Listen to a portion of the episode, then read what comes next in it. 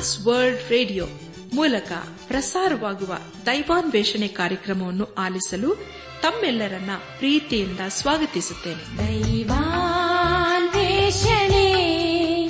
ದೈವಾನ್ವೇಷಣೆ ದೈವಾನ್ವೇಷಣೆ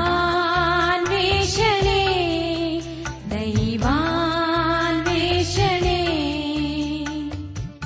ಬನ್ನಿ ಪ್ರಿಯರೇ, ದೇವರ ಮುಂದೆ ನಮ್ಮನ್ನು ತಗ್ಗಿಸಿಕೊಂಡು ನಮ್ಮ ಶಿರವನ್ನು ಭಾಗಿಸಿ ನಮ್ಮ ಕಣ್ಣುಗಳನ್ನು ಮುಚ್ಚಿಕೊಂಡು ಧೀನತೆಯಿಂದ ಪ್ರಾರ್ಥನೆ ಮಾಡೋಣ. ನಮ್ಮನ್ನು ಬಹಳವಾಗಿ ಪ್ರೀತಿ ಮಾಡಿ ಸಾಕಿ ಸಲಹುವ ನಮ್ಮ ರಕ್ಷಕನಲ್ಲಿ ತಂದೆಯಾದ ದೇವರೇ, ನಿನ್ನ ಪರಿಶುದ್ಧವಾದ ನಾಮವನ್ನು ಕೊಂಡಾಡಿ ಹಾಡಿ ಸ್ತುತಿಸುತ್ತೇವೆ. ಕರ್ತನೆ, ನಿನ್ನ ನಮ್ಮ ಜೀವಿತದಲ್ಲಿ ಇರುವಾತ ದೇವರಾಗಿದ್ದುಕೊಂಡು ಅನುದಿನವೂ ನಮ್ಮ ನಡೆಸುತ್ತಾ ಬಂದಿರುವುದಕ್ಕಾಗಿ ನಿನ್ನನ್ನು ಕೊಂಡಾಡ್ತೇವೆ. ಕಳೆದ ಕಾರ್ಯಕ್ರಮದಲ್ಲಿ ನಾವು ಕೊರಿಂಥ ಸಭೆಗೆ ಬರೆದಂತಹ ಮೊದಲನೇ ಪತ್ರಿಕೆಯನ್ನು ಧ್ಯಾನ ಮಾಡಿಕೊಂಡು ಮುಕ್ತಾಯ ಮಾಡುವಾಗೆ ನಿನ್ನ ಕೃಪೆಯಲ್ಲಿ ನಮ್ಮನ್ನು ನಡೆಸಿದ್ದಕ್ಕಾಗಿ ಸ್ತೋತ್ರಪ್ಪ. ಇಂದಿನಿಂದ ನಾವು ಯಜ್ರನ ಪುಸ್ತಕವನ್ನು ಧ್ಯಾನ ಮಾಡುವ ನಮಗೆ ನಿನ್ನ ಆತ್ಮನ ಸಹಾಯವನ್ನು ಅನುಗ್ರಹಿಸಿಕೊಟ್ಟು ನಡೆಸಪ್ಪ. ನಾವೆಲ್ಲರೂ ನಿನ್ನ ವಾಕ್ಯಕ್ಕೆ ವಿಧೇಯರಾಗಲು ಕೃಪೆ ತೋರಿಸು. ಎಲ್ಲ ಘನ ಮಾನ ಮಹಿಮೆ ನಿನಗೆ ಮಾತ್ರ ಸಲ್ಲಿಸುತ್ತಾ ನಮ್ಮ ಪ್ರಾರ್ಥನೆ ಸ್ತೋತ್ರಗಳನ್ನು ನಮ್ಮ ಒಡೆಯನು, ನಮ್ಮ ರಕ್ಷಕನು, ಲೋಕವಿಮೋಚಕನೂ ಆದ ಯೇಸು ಕ್ರಿಸ್ತನ ದಿವ್ಯ ನಾಮದಲ್ಲಿ ಸಮರ್ಪಿಸಿಕೊಳ್ಳುತ್ತೇವೆ ತಂದೆಯೇ, ಆಮೇನ್.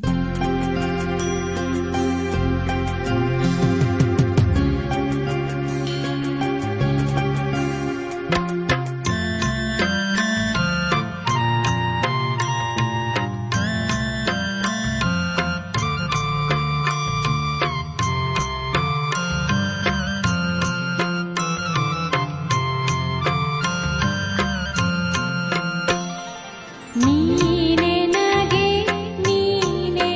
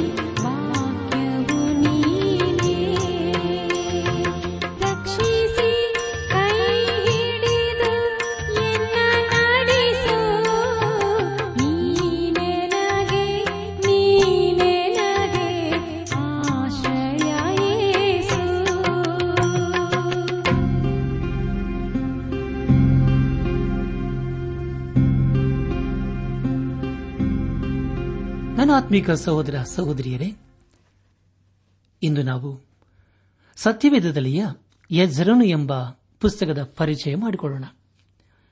ಇದು ಒಂದು ಇತಿಹಾಸದಿಂದ ಕೂಡಿದ ಪುಸ್ತಕವಾಗಿದೆ.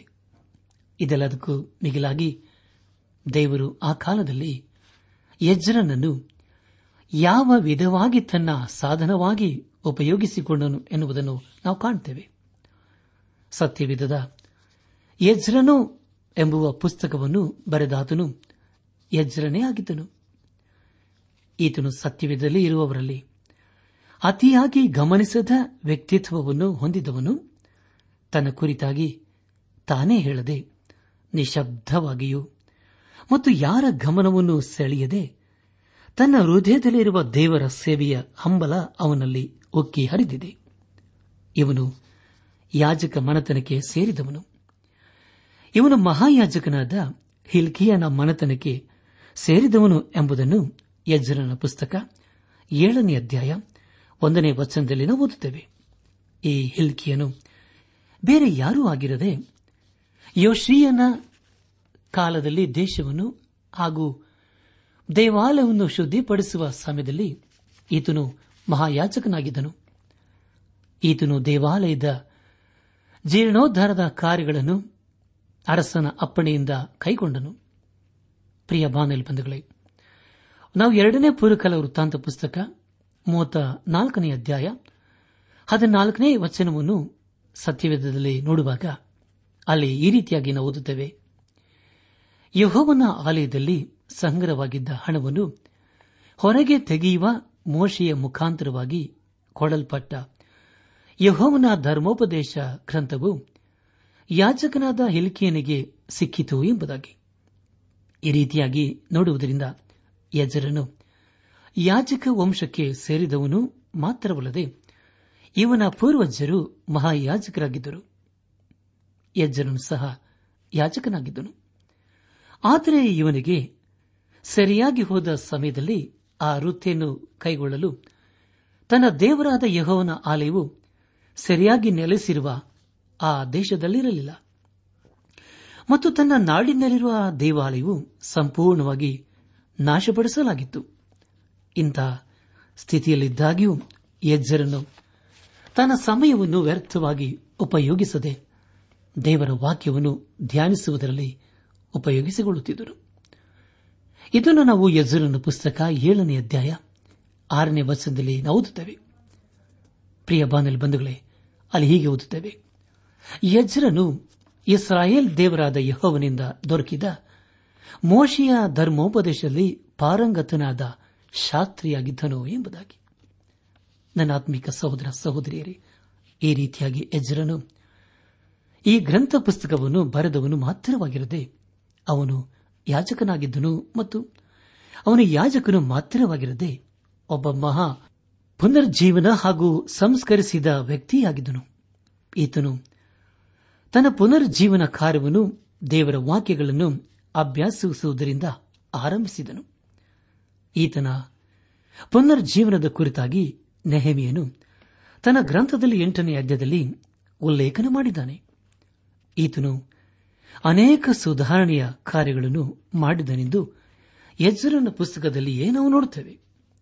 ಸತ್ಯವೇದದ ಜ್ಞಾನಿಗಳು ಮತ್ತು ಉಪನ್ಯಾಸಕರು ಎಜ್ರನು ತನ್ನ ಹೆಸರಿನಲ್ಲಿರುವ ಈ ಪುಸ್ತಕವನ್ನು ಮಾತ್ರವಲ್ಲದೆ ಮೊದಲನೆಯ ಹಾಗೂ ಎರಡನೇ ಪೂರ್ವಕಾಲ ವೃತ್ತಾಂತ ಪುಸ್ತಕಗಳನ್ನು ಹಾಗೂ ಕೀರ್ತನೆಗಳಲ್ಲಿ ನೂರ ಹತ್ತೊಂಬತ್ತನೇ ಕೀರ್ತನೆಯನ್ನು ಬರೆದಿದ್ದಾನೆಂದು ಹೇಳುವುದೂ ಉಂಟು. ಎಜ್ರನು ಮಾಡಿರುವ ಇನ್ನೊಂದು ಕಾರ್ಯವೆಂದರೆ ಆತನ ಸಭೆಯನ್ನು ಕ್ರಮಪಡಿಸಿ ಸಂಘಟಿಸಿದನು. ಈತನ ಯಹೂದ್ಯರಲ್ಲಿ ಶಾಸ್ತ್ರಿಗಳೆಂದು ಕರೆಯಲ್ಪಡುವ ಸಂಘಟನೆಗೆ ಮೂಲನೂ ಆಗಿದ್ದನು. ಈತನು ಸತ್ಯವೇದದ ಪುಸ್ತಕಗಳನ್ನು ಕ್ರಮಪಡಿಸಿ ಮಾನ್ಯವಾದವು ಎಂದು ಪರಿಗಣಿಸುವುದಕ್ಕೆ ಅನುಕೂಲ ಮಾಡಿಕೊಟ್ಟನು.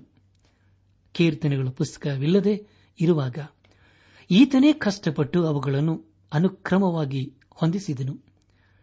ನಾವು ಆತನಿಗೆ ಮಾನ್ಯತೆ ನೀಡುವರಾಗಿದ್ದೇವೆ ಮತ್ತು ಋಣಿಯಾಗಿದ್ದೇವೆ. ಯಾಕೆಂದರೆ ಪ್ರಿಯರೇ, ಈತನೇ ದೈವ ವಾಕ್ಯದ ಧ್ಯಾನಕ್ಕೆ ಪುನರ್ಜೀವನ ಪಡಿಸಿದನು. ಆದ್ದರಿಂದಲೇ ಎಜ್ರನು ದೇವರ ಪುನರ್ಜೀವನದ ಯೋಜನೆಯ ಸಾಧನವಾಗಿದ್ದಾನಲ್ಲವೇ? ಆದುದರಿಂದ ನನಾತ್ಮಿಕ ಸಹೋದರ ಸಹೋದರಿಯರೇ, ನಾವು ಈ ಯಜ್ಜರನ ಪುಸ್ತಕವನ್ನು ಧ್ಯಾನಿಸುವಾಗ ಇದನ್ನು ರಚಿಸಿದ್ದ ಯಜ್ಜರನನ್ನು ನೆನಪಿಗೆ ತಂದುಕೊಳ್ಳೋಣ. ಯಾಕೆಂದರೆ ಈತನು ಈ ಪುಸ್ತಕದ ರಚನಾಕಾರನಾಗಿದ್ದಾನೆ. ಯಜ್ಜರನು ಒಬ್ಬ ಯಾಜಕನೆಂದು ಈಗಾಗಲೇ ನಾವು ತಿಳಿದುಕೊಂಡಿದ್ದೇವೆ, ಮತ್ತು ಯಜ್ಜರನು ಒಬ್ಬ ಸುಧಾರಣೆಗಾರನು ಹಾಗೂ ಪುನರ್ಜೀವನ ಪಡಿಸಿದ ವ್ಯಕ್ತಿ ಎಂದು ನಾವು ಕಾಣುವರಾಗಿದ್ದೇವೆ.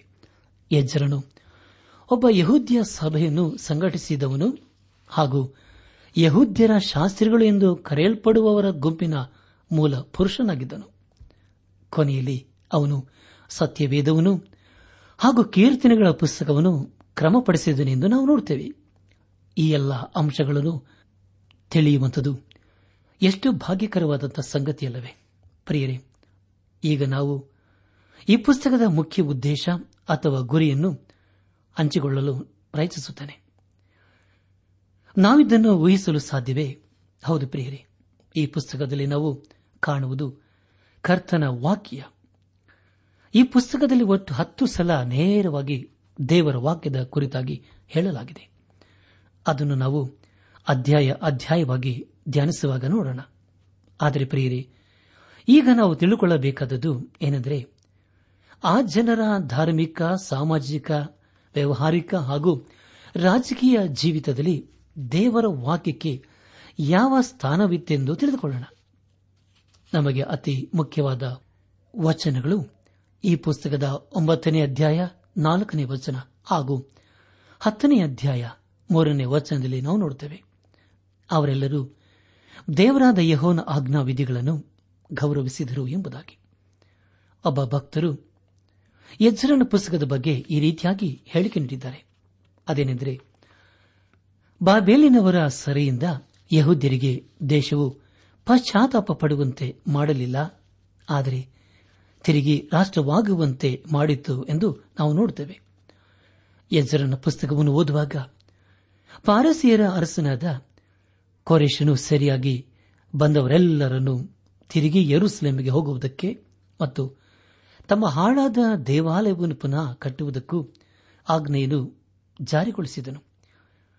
ಈ ಅವಕಾಶವನ್ನು ಕೇವಲ ಐವತ್ತು ಸಾವಿರ ಯಹೂದ್ಯರು ತಮ್ಮ ಸುದೈವವೆಂದು ಪರಿಗಣಿಸಿ ಹಿಂದಿರುಗಿ ಹೋಗಲು ಸಿದ್ದರಾದರು. ಇವರಲ್ಲಿ ಬಹುಜನ ಯಾಜಕರು ಹಾಗೂ ಲೇವಿಯರು ಆಗಿದ್ದರು. ಆದರೆ ಅವರ ಆರ್ಥಿಕ ಸ್ಥಿತಿ ಬಹಳ ಕಠಿಣವಾಗಿತ್ತು. ಅವರಲ್ಲಿ ಬಡವರೇ ಹೆಚ್ಚಾಗಿದ್ದರು. ಯಜ್ಜರನ ಪುಸ್ತಕದಲ್ಲಿ ಎರಡನೇ ಮುಖ್ಯವಾದ ಭಾಗಗಳನ್ನು ನಾವು ಕಾಣಬಹುದು. ಇದರಲ್ಲಿ ಮೊದಲನೆಯ ಭಾಗದಲ್ಲಿ, ಅಂದರೆ ಪ್ರಾರಂಭದ ಆರು ಅಧ್ಯಾಯಗಳಲ್ಲಿ, ಜೆರುಬ್ಬಾಬೆಲನು ಯಾವ ವಿಧದಿ ಸೆರೆಯವರನ್ನು ಯೆರೂಸಲೇಮಿಗೆ ನಾಯಕನಾಗಿ ನಡೆಸಿದನು ಎಂಬುದನ್ನು ನಾವು ಕಾಣುತ್ತೇವೆ. ಸುಮಾರು ಐವತ್ತು ಸಾವಿರ ಜನರು ಹಿಂದಿರುಗಿದರು. ನಂತರದ ಭಾಗದಲ್ಲಿ, ಅಂದರೆ ಏಳರಿಂದ ಹತ್ತನೇ ಅಧ್ಯಾಯಗಳಲ್ಲಿ, ಯಜ್ರನ ನಾಯಕತ್ವದಲ್ಲಿ ಸುಮಾರು ಎರಡು ಸಾವಿರ ಜನರು ಅವನನ್ನು ಹಿಂಬಾಲಿಸಿ ಹಿಂದಿರುಗಿದರು ಎಂಬುದಾಗಿ. ಪ್ರಿಯ ಬಾಂಧವ್ಯ ಬಂಧುಗಳೇ, ಇನ್ನು ನಮ್ಮ ಧ್ಯಾನವನ್ನು ಮುಂದುವರೆಸಿ ಯಜ್ರನ ಪುಸ್ತಕದ ಮೊದಲನೇ ಅಧ್ಯಾಯನೂ ವಿಸ್ತಾರವಾಗಿ ನೋಡೋಣ. ಮೊದಲನೇ ಅಧ್ಯಾಯದಲ್ಲಿ ನಾವು ನೋಡುವ ಅತಿ ಪ್ರಾಮುಖ್ಯವಾದ ವಿಷಯವೇನೆಂದರೆ ಪಾರಸಿಯ ಅರಸನಾದ ಕೋರೆಷನ ಪ್ರಕಟಣೆ. ಆ ಪ್ರಕಟಣೆಯಲ್ಲಿ ಉಲ್ಲೇಖಿಸಿದ ಮುಖ್ಯ ವಿಷಯ ಯಹೂದ್ಯರಿಗೆ ಸ್ವದೇಶಕ್ಕೆ ಹೋಗುವುದಕ್ಕೆ ಅಪ್ಪಣೆ ಹಾಗೂ ಯೆಹೋವನ ದೇವಾಲಯವನ್ನು ಪುನಃ ಕಟ್ಟಲು ಅನುಮತಿ ನೀಡಿದ್ದು ಎಂಬುದಾಗಿ. ಯಜ್ಜರನು ತನ್ನ ಪುಸ್ತಕದ ಪ್ರಾರಂಭದಲ್ಲಿಯೇ ದೇವರ ವಾಕ್ಯಕ್ಕೆ ಪ್ರಾಧಾನ್ಯತೆ ನೀಡುತ್ತಿದ್ದಾನೆ. ಯೆಹೋವನು ಯೆರೆಮೀಯ ಪ್ರವಾದಿಯ ಮುಖಾಂತರ ನೀಡಿದ ಪ್ರವಾದನೆ ಮತ್ತು ಪ್ರಮಾಣವನ್ನು ನೆರವೇರಿಸುತ್ತಿದ್ದಾನೆ. ಎಪ್ಪತ್ತು ವರ್ಷಗಳ ನಂತರ ದೇವರ ಪ್ರವಾದನೆ ಯೆರೆಮೀಯನ ಮೂಲಕ ಆದದ್ದನ್ನು ನೆರವೇರಿಸುತ್ತಿದ್ದಾನೆ. ಅಂದರೆ ಪ್ರಿಯರೇ, ಬಾಬಿಲಿಗೆ ಶಿಕ್ಷೆಯಾಗುವುದು, ಅದರ ಅಹಂಕಾರವು ಮುರಿಯಲ್ಪಡುವುದು ಎಂದು ಸತ್ಯವೇದದಲ್ಲಿ ಯೆರೆಮೀಯ ಪ್ರವಾದನೆ ಗ್ರಂಥ ಇಪ್ಪತ್ತೈದನೇ ಅಧ್ಯಾಯ ಹನ್ನೆರಡರಿಂದ ಹದಿನಾಲ್ಕನೇ ವಚನಗಳಲ್ಲಿ ನಾವು ಓದುತ್ತೇವೆ. ಮುಂದೆ ನಾವು ಗಮನಿಸುವುದಾದರೆ, ದೇವರು ತನ್ನ ಮಾತುಗಳನ್ನು ತಪ್ಪದೆ ನೆರವೇರಿಸುವನಾಗಿದ್ದಾನೆ. ಯೆರೆಮೀಯ ಪ್ರವಾದನೆ ಗ್ರಂಥ ಇಪ್ಪತ್ತೊಂಬತ್ತನೇ ಅಧ್ಯಾಯ ಹತ್ತನೇ ವಚನದಲ್ಲಿ ಆ ಸಮಯವನ್ನು ಸಹ ಸೂಚಿಸಲಾಗಿದೆ. ಎಪ್ಪತ್ತು ವರ್ಷಗಳ ನಂತರ ಬಾಬೆಲಿನ ಆಳ್ವಿಕೆ ನಾಶವಾಗುವುದು. ಇದು ವಾಗ್ದಾನವೇ ಸರಿ. ಅದರಂತೆ ಪಾರಸಿಯ ಅರಸನಾದ ಕೋರೆಷನು ಬಾಬೆಲನ್ನು ಜಯಿಸಿದನು. ಇತಿಹಾಸದಲ್ಲಿ ಅತಿ ಪ್ರಸಿದ್ಧನಾದ ಅರಸರಲ್ಲಿ ಕೋರೆಷನು ಒಬ್ಬನು. ಇವನು ಜ್ಞಾನ ಸಂಪನ್ನೂ ಸಹ ಆಗಿದ್ದನು. ಈತನು ಆಡಳಿತಕ್ಕೆ ಬರುವುದಕ್ಕಿಂತ ಎರಡು ನೂರು ವರ್ಷಗಳ ಪೂರ್ವದಲ್ಲಿಯೇ ಇವನ ಕುರಿತಾಗಿ ಪ್ರವಾದನೆಗಳಾಗಿದ್ದವು. ಏಷಾ ಪ್ರವಾದನೆ ಗ್ರಂಥ ನಲವತ್ತನಾಲ್ಕನೇ ಅಧ್ಯಾಯ ಇಪ್ಪತ್ತೆಂಟನೇ ವಚನದಲ್ಲಿ ಈ ರೀತಿಯಾಗಿ ಅವನ ಕುರಿತಾಗಿ ಹೇಳಲಾಗಿದೆ.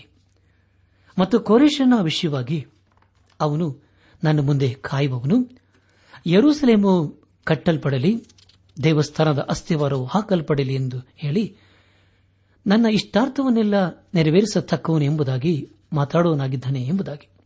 ಹಾಗೆ ನಾವು ನಲವತ್ತೈದನೇ ಅಧ್ಯಾಯ ಮೊದಲನೇ ವಚನದಲ್ಲಿ ಹೀಗೆ ಓದುತ್ತೇವೆ. ತಾನು ಅಭಿಷೇಕಿಸಿದ ಕೋರೆಷನಿಗೆ ಹೀಗನ್ನುತ್ತಾನೆ, ನಾನು ನಿನ್ನ ಮುಂದೆ ಹೋಗಿ ದಿಣ್ಣೆಗಳನ್ನು ಸಮ ಮಾಡುವೆನು, ತಾಮ್ರದ ಕದಗಳನ್ನು ಒಡೆದು ಕಬ್ಬಿಣದ ಅಗುಳಿಗಳನ್ನು ಮುರಿದು ಬಿಡುವೆನು, ನಿನ್ನ ಹೆಸರಿಡಿದು ಕರೆಯುವ ನಾನು ಯೆಹೋವನು ಎಂಬುದಾಗಿ. ಪ್ರಿಯ ಬಾಂಧವ ಬಂಧುಗಳೇ, ಮುಂದಿನ ವಾಕ್ಯಗಳನ್ನು ಗಮನಿಸೋಣ. ಕೋರೆಷನ ಕುರಿತಾಗಿ ದೇವರು ಎಷ್ಟು ಉನ್ನತವಾದ ವಾಗ್ದಾನಗಳನ್ನು ನೀಡಿದ್ದಾನಲ್ಲವೇ. ದೇವರು ಕೋರೆಷನನ್ನು ತನ್ನ ಸಾಧನವಾಗಿ ಆರಿಸಿಕೊಂಡಿದ್ದಾನೆ, ಯೆಹೂದ್ಯನಲ್ಲದ ಪಾರಸೀಯರಾದ ಕೋರೆಷನನ್ನು. ಇಂದು ನಾವು ದೇವರ ವಾಕ್ಯವನ್ನು ಈ ಧ್ಯಾನದ ಮೂಲಕ ಆಲಿಸುವ ಸಹೋದರ ಸಹೋದರಿಯರೇ, ನಾವು ಯಾರೇ ಆಗಿರಬಹುದು, ದೇವರು ನಮ್ಮನ್ನು ತನ್ನ ಸೇವೆಗಾಗಿ ಹಾಗೂ ಮಹಿಮೆ ಮತ್ತು ಸಾಕ್ಷಿಗಾಗಿ ಉಪಯೋಗಿಸಲು ಸಾಧ್ಯತೆ ಉಂಟು. ನಾವು ಹುಟ್ಟಿದಂದಿನಿಂದಲೂ ದೇವರನ್ನು ಮರೆಯದೇ ಇರಬಹುದು. ಆದರೆ ಪ್ರಿಯರೇ, ಇಂದು ನಾವು ಯೇಸು ಕ್ರಿಸ್ತನನ್ನು ನಮ್ಮ ಸ್ವಂತ ರಕ್ಷಕನನ್ನು ಅಂಗೀಕರಿಸಿ ಆತನ ಆಜ್ಞೆಯನ್ನು ಪಾಲಿಸುವುದಾದರೆ ದೇವರು ನಮ್ಮನ್ನು ಉಪಯೋಗಿಸಲು ಸಾಧ್ಯತೆ ಉಂಟು. ಕೋರೆಷನು ಪಾರಸೀಯದಲ್ಲಿ ಅರಸನಾಗಿರುವಾಗ ಪ್ರವಾದಿಯಾದ ದಾನಿಯೇಲನು ಅವನ ಪ್ರಧಾನ ಮಂತ್ರಿಯಾಗಿದ್ದನು. ಒಂದು ವೇಳೆ ಪ್ರವಾದಿಯಾದ ದಾನಿಯೇಲನು ಅವನನ್ನು ಸೇವಿಸುವ ಹಾಗೂ ಸತ್ಯದೇವರ ತಿಳುವಳಿಕೆಗೆ ಕೋರೆಷನನ್ನು ನಡೆಸಿರಲೂಬಹುದು. ಕೋರೆಷನಿಗೆ ಚೆನ್ನಾಗಿ ತಿಳಿದಿತ್ತು, ತಾನು ಇಸ್ರಾಯೇಲರನ್ನು ಹಿಂದಿರುಗಿ ಯೆರೂಸಲೇಮಿಗೆ ಹೋಗಬಹುದೆಂದು ಪ್ರಕಟಿಸುತ್ತಿರುವುದರಿಂದ. ಹೌದು ಪ್ರಿಯರೇ, ಈ ಕಾರ್ಯದಿಂದ ತಂದೆಯಾದ ದೇವರ ಚಿತ್ತವು ನೆರವೇರಲ್ಪಡುತ್ತಿದೆ. ಇದು ದೇವರ ಚಿತ್ತವಾಗಿದೆ ಎಂದು ಕೋರೆಷನು ಮನಗಂಡಿದ್ದನು. ದೇವರ ಪ್ರವಾದನೆ ನೆರವೇರಲು ಸತ್ಯವಾಗಿಯೂ ಕೋರೆಷನನ್ನು ದೇವರು ಉಪಯೋಗಿಸಿದನು. ಪ್ರಿಯ ಬಾಂಧವ ಬಂಧುಗಳೇ, ಇಂದು ದೇವರ ವಾಕ್ಯದ ಪ್ರಸಾರವನ್ನು ಆಲಿಸುತ್ತಿರುವ ಪ್ರಿಯರೇ, ನಾವು ಯಾರೇ ಆಗಿರಬಹುದು, ದೇವರು ನಮ್ಮನ್ನು ತನ್ನ ಸೇವೆಗಾಗಿ ಆರಿಸಿಕೊಳ್ಳುವನಾಗಿದ್ದಾನೆ. ಮೊದಲು ಆತನ ಸ್ವರಕ್ಕೆ ಕಿವಿಗೊಡುವರು ನಾವಾಗಿದ್ದೇವೆಯೋ, ಆ ರೀತಿಯಲ್ಲಿ ಆತನ ಸಾಧನವಾಗುವಂಥ ದೇವರು ನಮ್ಮನ್ನು ಉಪಯೋಗಿಸಿಕೊಂಡು ನಮ್ಮನ್ನು ಅಧಿಕವಾದ ದಿವ್ಯ ವರಗಳಿಂದ ತನ್ನ ನೀತಿಯ ರಾಜ್ಯದ ಅಭಿವೃದ್ಧಿಗಾಗಿ ನಮ್ಮ ಜೀವಿತವನ್ನು ಕೊಡಲು ದೇವರು ನಮ್ಮನ್ನು ಆಶೀರ್ವದಿಸಲಿ. ಎಜ್ರನ ಪುಸ್ತಕ ಒಂದನೇ ಅಧ್ಯಾಯ ಮೂರನೇ ವಚನವನ್ನು ನೋಡುವಾಗ ಕೋರೆಷನು ಹೇಳುವ ಮಾತು ಎಷ್ಟು ಮಹತ್ವವಾಗಿದೆಯಲ್ಲವೇ. ಅವನು ತನಗೆ ಅಧಿಕಾರವನ್ನು ಕೊಟ್ಟವನು ಮತ್ತು ಆಜ್ಞೆಗಳನ್ನು ಕೊಟ್ಟವನು ಬೇರೆ ಯಾರೂ ಆಗಿರದೆ ಅದು ಪರಲೋಕದಲ್ಲಿರುವ ಯೆಹೋವನು ಎಂದು ಹೇಳುತ್ತಿದ್ದಾನೆ. ಎಂಥ ಬಲವಾದ ಸಾಕ್ಷಿ ಮತ್ತು ದೀನತೆಯಲ್ಲವೇ.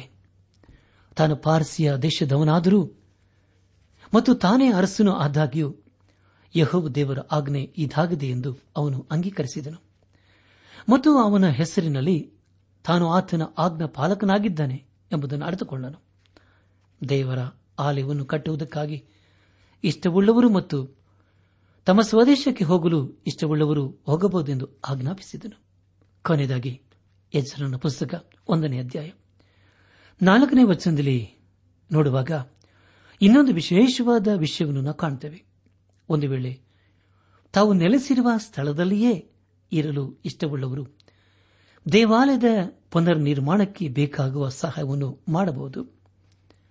ನನ್ನ ಆತ್ಮಿಕ ಸಹೋದರ ಸಹೋದರಿಯರೇ, ಇದುವರೆಗೂ ನಾವು ಕೇಳಿದ ಈ ಅಧ್ಯಾಯದಲ್ಲಿ ಕೆಲವು ಅಂಶಗಳನ್ನು ನಿಮ್ಮ ಮುಂದಿಡಲು ಬಯಸುತ್ತೇನೆ. ದೇವರು ತನಗೆ ಇಷ್ಟವುಳ್ಳ ಯಾರನ್ನಾದರೂ ತನ್ನ ಸೇವೆಗಾಗಿ ಉಪಯೋಗಿಸಿಕೊಳ್ಳಬಹುದು. ಕೋರೆಷನು ಯೆಹೂದ್ಯನಾಗಿರಲಿಲ್ಲ, ಆದರೆ ಅವನು ದಾನಿಯಲ್ ಪ್ರವಾದಿಯ ಮೂಲಕ ದೇವರು ತನ್ನನ್ನು ಆರಿಸಿಕೊಂಡಿದ್ದಾನೆ. ಇಂದು ದೇವರ ವಾಕ್ಯವನ್ನು ಆಲಿಸುತ್ತಿರುವ ನಮ್ಮಲ್ಲಿ ಅನೇಕರನ್ನು ಅಥವಾ ನಮ್ಮೆಲ್ಲರನ್ನು ದೇವರು ತನ್ನ ಸಂದೇಶವನ್ನು ಕೇಳುವಂತೆ ಮಾಡಿ ಆತನ ಆಲಯವನ್ನು ಕಟ್ಟುವುದಕ್ಕಾಗಿ ಕರೆಯುತ್ತಾನಲ್ಲವೇ? ಪ್ರಿಯ ಬಾನುಲಿ ಬಂಧುಗಳೇ, ಸತ್ಯವೇದದಲ್ಲಿ ಕೊರಿಂಥ ಸಭೆಗೆ ಬರೆದಂತಹ ಮೊದಲಿನ ಪತ್ರಿಕೆಯಲ್ಲಿ ಆರನೇ ಅಧ್ಯಾಯ ಹತ್ತೊಂಬತ್ತನೇ ವಚನದಲ್ಲಿ ಪೌಲನು ಈ ರೀತಿಯಾಗಿ ಹೇಳುತ್ತಾನೆ, ನೀವು ದೇವರ ಆಲಯವಾಗಿದ್ದೀರಿ ಎಂದು ನಿಮಗೆ ತಿಳಿಯದೋ? ಹೌದು ಪ್ರಿಯರೇ, ನಮ್ಮಲ್ಲಿ ಯಾರ ಜೀವಿತವೂ ದೇವರ ಆಲಯವಾಗಿಲ್ಲವೋ? ಅಂದರೆ ನಮ್ಮ ಕೆಟ್ಟ ಜೀವಿತ, ಸುಳ್ಳು, ಮೋಸ, ವಂಚನೆ ಮತ್ತು ಎಲ್ಲಾ ಪಾಪದಿಂದ ತುಂಬಿದ ಜೀವಿತವಾಗಿದ್ದರೆ ಪ್ರಭುವು ಮತ್ತು ರಕ್ಷಕನಾದ ಯೇಸು ಕ್ರಿಸ್ತನನ್ನು ಅಂಗೀಕರಿಸಿಕೊಂಡು ನಮ್ಮ ಪಾಪಗಳಿಗಾಗಿ ಪಶ್ಚಾತ್ತಾಪ ಪಟ್ಟುಕೊಂಡು ಆತನ ಪರಿಶುದ್ಧ ರಕ್ತದಲ್ಲಿ ತೊಳೆಯಲ್ಪಟ್ಟು ಶುದ್ಧವಾದ ಜೀವಿತವನ್ನು ಜೀವಿಸೋಣ. ಆಗ ದೇವರ ಆಲಯವಾಗುತ್ತೇವೆ, ಪ್ರಭುವಾದ ಯೇಸು ಕ್ರಿಸ್ತನು ನೆಲೆಸುವ ಆಲಯವಾಗುತ್ತೇವೆ. ಪ್ರಿಯ ಬಾಂಧವರೇ, ನಮ್ಮಲ್ಲಿ ಅನೇಕರ ಜೀವಿತವು ಸೇವೆಯ ಮನೋಭಾವದಿಂದ ತುಂಬಿದೆ. ನನಗೆ ದೇವರು ಕೊಟ್ಟಂತ ಜವಾಬ್ದಾರಿಕೆ ಸೇವೆಗಳಲ್ಲಿ ನಿರತರಾಗಿ ಇತರರಿಗೋಸ್ಕರ ಯೇಸು ಕ್ರಿಸ್ತನ ಆಲಯವಾಗುವಂತಹ ಸೇವೆಯಲ್ಲಿ ನಾವೇ ಹೋಗಿ ಸೇವೆ ಮಾಡಲು ಅವಕಾಶ ಇಲ್ಲದಿರಬಹುದು. ಹೇಗೆ ಕೋರೇಶನು ಯಾರು ತಾವು ನೆಲೆಸಿರುವ ಸ್ಥಳದಿಂದ ಹೋಗಲು ಆಗದಿರುವವರು ಸೇವೆಗಾಗಿ ತಮ್ಮ ಬೆಳ್ಳಿ, ಬಂಗಾರ ಹಾಗೂ ಇತರ ಕಾಣಿಕೆಗಳಿಂದ ಪ್ರೋತ್ಸಾಹಿಸಲು ಹೇಳಿದನೋ, ಹಾಗೆಯೇ ಇಂದು ನಾವು ಸಹ ಹೋಗಿ ಮಾಡಲಾಗದ ಸಮಯದಲ್ಲಿ ಇಂಥ ಯೇಸು ಕ್ರಿಸ್ತನಿಗಾಗಿ ಆತ್ಮಗಳನ್ನು ಗೆಲ್ಲುವ ಮತ್ತು ಆತನ ಆಲಯವನ್ನು ಒಬ್ಬೊಬ್ಬರ ಹೃದಯದಲ್ಲಿ ನೆಲೆ ಮಾಡುವ ಸೇವೆಗಾಗಿ ನಮ್ಮನ್ನೇ ಸಮರ್ಪಿಸಿಕೊಳ್ಳೋಣ. ಪ್ರಿಯ ಬಾಂಧವ ಬಂಧುಗಳೇ, ಇಂದಿನ ಮಧ್ಯಾಹ್ನದಲ್ಲಿ ಎಜ್ರನ ಪುಸ್ತಕದ ಪರಿಚಯ, ಆತನು ಯಾರು ಮತ್ತು ದೇವರ ಕೊರೇಶನನ್ನು ತನ್ನ ಸಾಧನವಾಗಿ ಉಪಯೋಗಿಸಿಕೊಂಡನೆಂಬುದಾಗಿ ನಾವು ತಿಳಿದುಕೊಂಡಿದ್ದೇವೆ.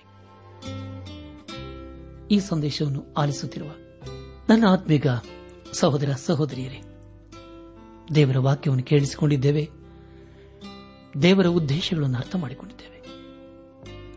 ಅರಸನಾದ ಕೊರೇಶನು ಅವನು ತನ್ನ ಜೀವಿತದಲ್ಲಿ ದೇವರ ಮಹಾ ಉದ್ದೇಶಗಳನ್ನು ಅರ್ಥ ಮಾಡಿಕೊಂಡನು.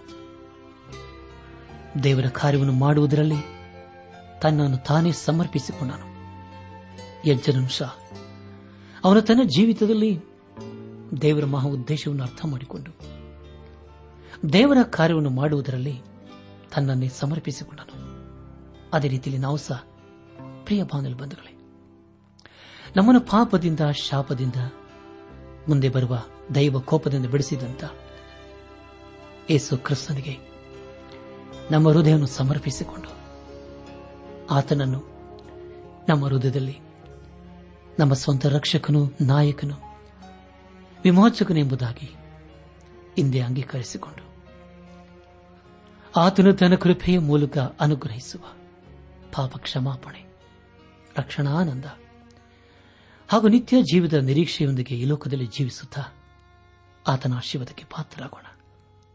ಪ್ರಿಯ ಬಾಂಧವ ಬಂಧುಗಳೇ, ಎಜ್ರನು ತನ್ನ ಜೀವಿತದಲ್ಲಿ ದೇವರು ಕೊಟ್ಟಂತ ಸಮಯವನ್ನು ವ್ಯರ್ಥ ಮಾಡಿಕೊಳ್ಳಲಿಲ್ಲ.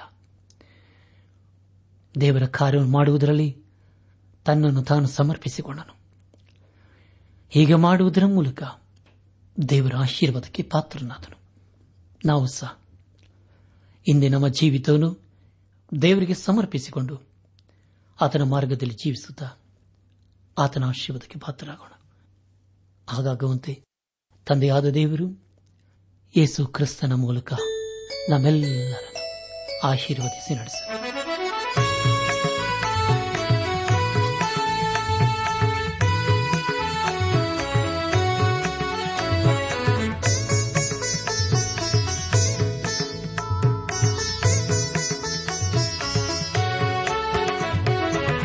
ಮಾನವರಿಗೆ ಒಂದೇ ಸುವಾರ್ತೆ, ಪರಲೋಕ ತಂದ ಒಂದೇ ಸುವಾರ್ತೆ, ಮಾನವರಿಗೆ ಒಂದೇ ಸುವಾರ್ತೆ, ಪರಲೋಕ ತಂದ ಒಂದೇ ಸುವಾರ್ತೆ.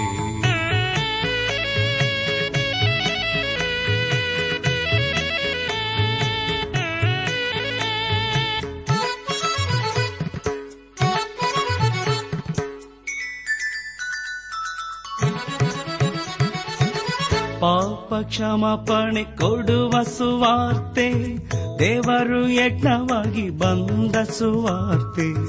ಪಾಪ ಕ್ಷಮಾಪಣೆ ಕೊಡುವ ಸುವಾರ್ತೆ, ದೇವರು ಯಜ್ಞವಾಗಿ ಬಂದ ಸುವಾರ್ತೆ.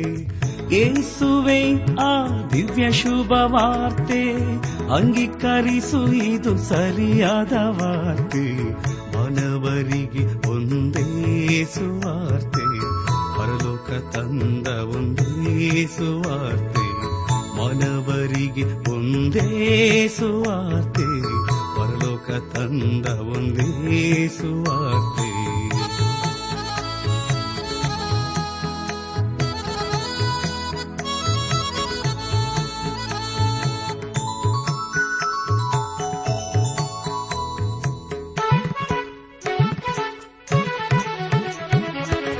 ಶುದ್ಧ ಹೃದಯವ ತರುವ ಸುವಾರ್ತೆ, ದೇವರ ಸಂಬಂಧ ತರುವ ಸುವಾರ್ತೆ. ಶುದ್ಧ ಹೃದಯವ ತರುವ ಸುವಾರ್ತೆ, ದೇವರ ಸಂಬಂಧ ತರುವ ಸುವಾರ್ತೆ. ಅನುಭವ ಸವಿದು ನೋಡುವ ವಾರ್ತೆ, ಅಂಗೀಕರಿಸು ಇದು ಸರಿಯಾದ ವಾರ್ತೆ. ಮಾನವರಿಗೆ ಒಂದೇ ಸುವಾರ್ತೆ, ತಂದ ಒಂದೇ ಸುವಾರ್ತೆ. ಮಾನವರಿಗೆ ಒಂದೇ ಸುವಾರ್ತೆ, ಪರಲೋಕ ತಂದ ಒಂದೇ ಸುವಾರ್ತೆ. ನನ್ನ ಆತ್ಮೀಕ ಸಹೋದರ ಸಹೋದರಿಯರೇ, ಇಂದು ದೇವರು ನಮಗೆ ಕೊಡುವ ವಾಗ್ದಾನ, ಕ್ರಿಸ್ತನು ಹೇಗೆ ನೀತಿವಂತನಾಗಿದ್ದಾನೋ ಹಾಗೆಯೇ ನೀತಿಯನ್ನು ಅನುಸರಿಸುವವನು ನೀತಿವಂತನಾಗಿದ್ದಾನೆ. ಯೋಹಾನನ ಬರೆದ ಮೊದಲಿನ ಪತ್ರಿಕೆ ಮೂರನೇ ಅಧ್ಯಾಯ ಏಳನೇ ವಚನ.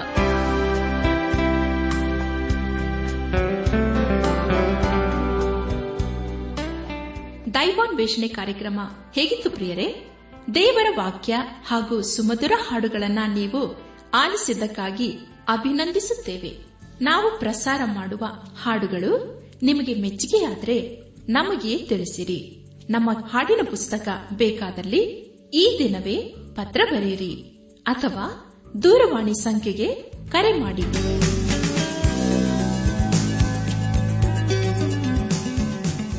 ನಮ್ಮ ವಿಳಾಸ ದೈವಾನ್ವೇಷಣೆ, ಟ್ರಾನ್ಸ್ ವರ್ಲ್ಡ್ ರೇಡಿಯೋ ಇಂಡಿಯಾ, ಟಪಾಲು ಪೆಟ್ಟಿಗೆ ನಾಲ್ಕು ಮೂರು ಎರಡು ಸೊನ್ನೆ, ಬೆಂಗಳೂರು ನಲವತ್ಮೂರು.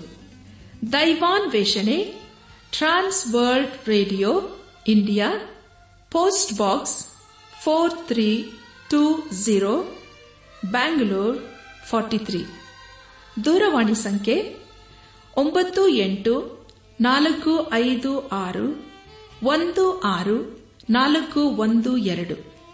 ನಮ್ಮ ಇಮೇಲ್ ವಿಳಾಸ Kannada TTB at radio eight eight two dot com.